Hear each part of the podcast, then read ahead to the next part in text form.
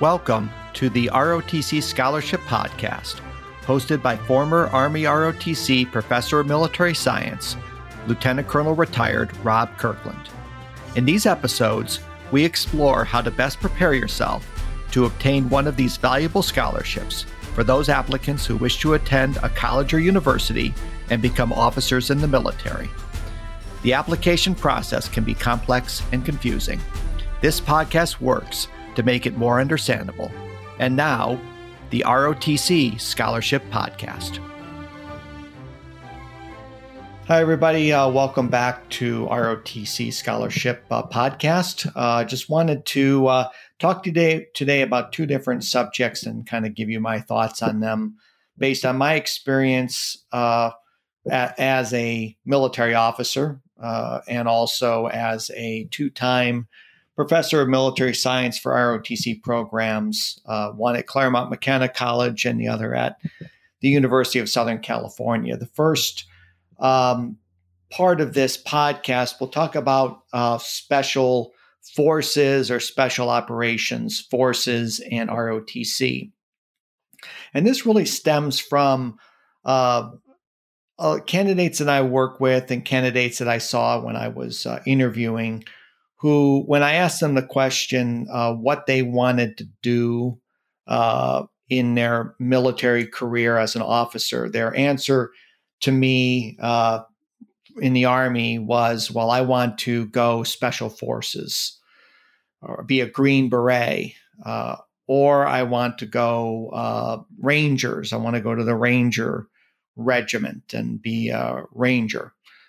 Uh, for the Navy, it's the same type of um, of answer. If you ask them, well, what do you want to do in the Navy? Uh, answer is, I want to be a Navy SEAL. Uh, you get this answer less, much less with the Air Force, but the Air Force also has its special operations, aviation, and pararescue, and uh, things like that. And there certainly are officer positions uh, in each of the service's special operations uh, forces. Um, however, um, you know, you really can't, in almost all cases, you really can't get to be a special forces or special operations officer immediately after you commission as a second lieutenant out of ROTC for the most part. Um, you know, most of the time, what you have to do is you have to spend three or four years in in a unit first of all, going through your officer basic course uh, or your, you know, ba- your training for your basic uh, specialty area, that usually takes anywhere from six months uh, or longer.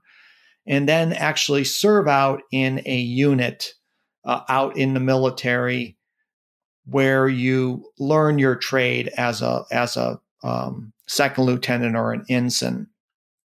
Uh, and then uh, once you prove yourself out in a unit or bec- become more a more seasoned officer in your basic branch, that's when normally you'll go to special operation or special forces assessment course or the Navy SEAL assessment course or whatever special operations assessment uh, course there is for um, the particular service. And so uh, it doesn't happen right away normally. I know that there's sometimes Navy SEALs can go straight from ROTC, um, but for the most part, you know, you want to get some time underneath your belt uh, first. Um, I think that's the the first thing. The second thing is there's just so few of these uh, of these positions. I think there's like 50 to 70 officer positions in Navy SEALs. There's not a lot of positions uh, for you know Green Berets or uh, Rangers uh, in units uh, or in you know operational uh, you know special forces units. Same thing with the Air Force. So it, it, you know to kind of have that goal, it's a great goal to have to be a special operations uh, officer. But there's just a, not a lot of positions, and the, the the service is a lot bigger than just the special operations forces. And so, uh, you know, I don't want to say that that uh, a ROTC candidate should not uh, make a goal of going to one of these, uh, you know, one of these positions, but it's really, you know, it's it's it's not common. And uh, I think what ends up happening is a lot of candidates kind of get caught up in this romantic notion of these, you know, from, from either reading books or uh, watching TV or whatever that they think they over idealize these uh, these uh, special operations forces. Um, now, what does this have to do with ROTC and the scholarship? You may ask. Well, I think you know, it's just one of those things where if you, when you go into these interviews or go into your essays, you know, when you're a senior in high school, and the first thing, you know, that I hear out of the candidate's mouth or in the essay is, I want to be a Green Beret or I want to be in special forces. What it shows to me is that, is that it do, that this person doesn't really understand how the military works really hasn't talked to a lot of people doesn't know, you know, how things work, doesn't understand that it's a long process and that you know you oftentimes have to do another specialty and, and you have to prove yourself in the branch before you go on to special operations. And it shows a naivete uh, and really jumping the gun i think in a lot of cases where you know you haven't even proven yourself that you can you know pass a physical fitness test or to get through your first year of rotc uh, don't you think it's probably a little bit of a stretch to want to be a special forces officer at this particular time? Why don't you strive to be the best cadet or midshipman that you can be in ROTC or realize some of the basic branches and basic specialties that you're going to have to master first before you become you know a special forces or special operations officer so the way that i would approach it if I was uh, doing an interview or doing an essay for ROTC is I would say, you know, I would be more humble about it. I would say that, uh, you know, one of my my ultimate goal uh, is to become a special forces officer. Uh, however, I know that uh, that that takes a lot of training and a lot, and a, there's a long road that has to be uh, taken until then. And I'm looking forward to being the best ROTC cadet or ROTC midshipman that, that I can be. And I will work to master uh, the basic skills that are required uh, of a cadet or midshipman.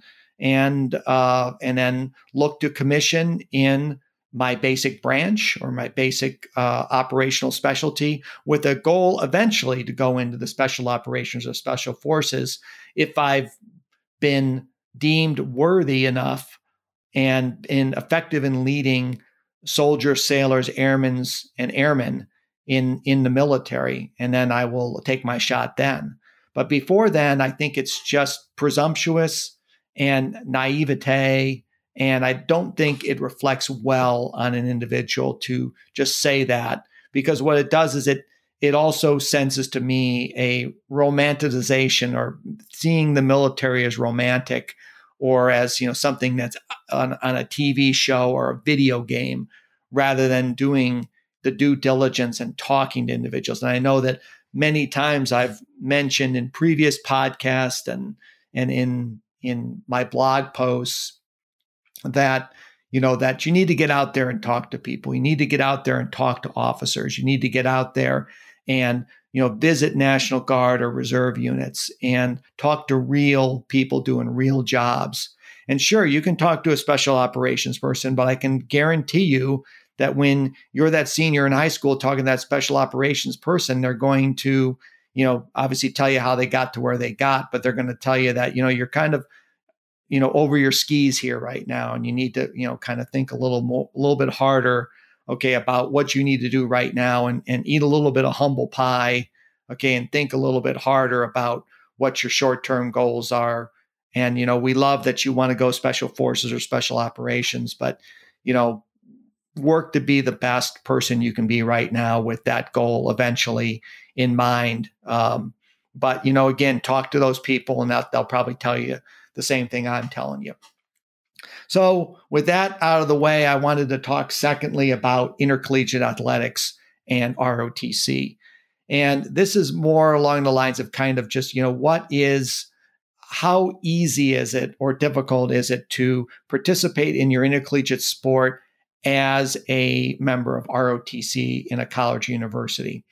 And you know, it's one of those things where if you're you know, if you're a Division One athlete, like in my last duty as professor of military science, I was uh, the professor of military science at the University of Southern California, and that was all Division One sports there, and almost everybody who's doing that Division One athletics uh, is on scholarship. So, first of all, they're not usually drawing an ROTC scholarship, and I've worked with one candidate in the past who was uh, who got a scholarship and was actually on a ROTC scholarship and went to uh, Berkeley and was on the I believe on the track team at Berkeley. But it ended up that he had to leave the track team, uh, I believe, after one semester uh, because it was just too much to be able to do intercollegiate athletics at the at the Division One level and do ROTC at the same time. Uh, I have not seen it. I've seen, I've heard of a couple people doing it in the past, but it's just ends up that this coach, the coaches that are part of Division One, just demand too much of their athletes, and it just interferes with what ROTC is trying to do in the afternoons and on, on sometimes on the weekends, sometimes on the weekdays.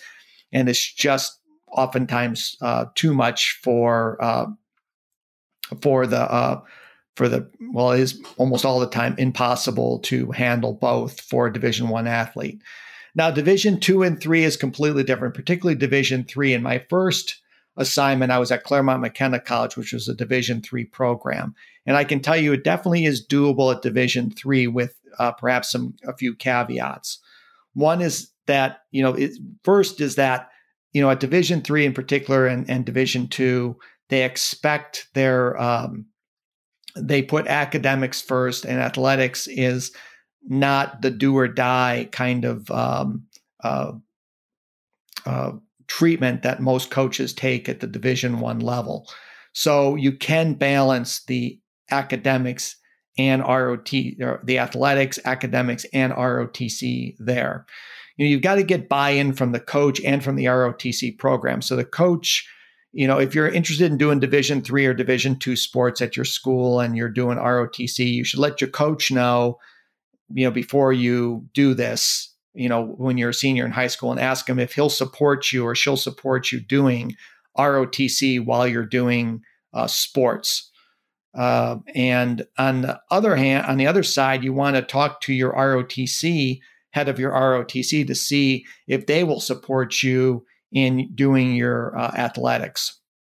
Um, one of the ways that uh, Army ROTC or Air Force ROTC or Navy ROTC can support you in athletics is not to require you to come in for physical fitness training three days a week in the morning or four days a week in the morning or whatever whatever it is.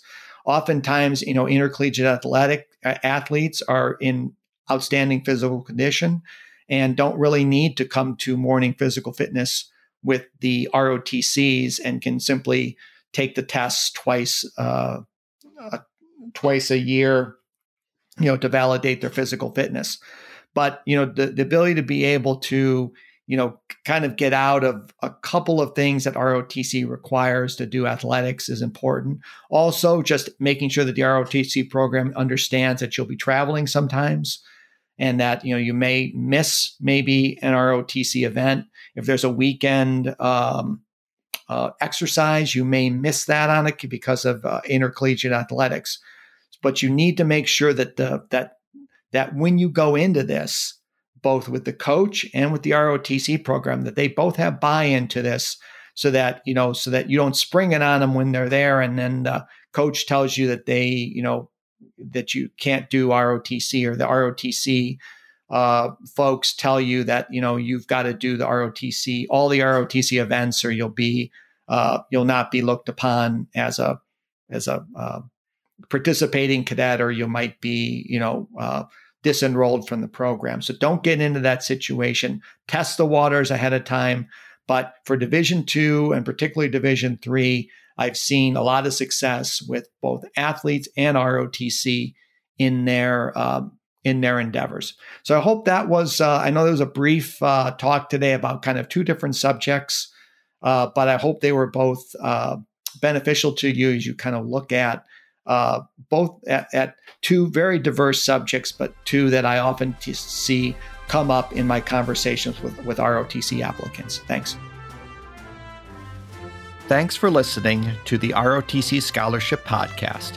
If you like what we're doing, please leave a quick review. If you have any questions or want more information about ROTC or our consulting services, please visit our website at rotcconsulting.com. Take care, and we'll see you next time.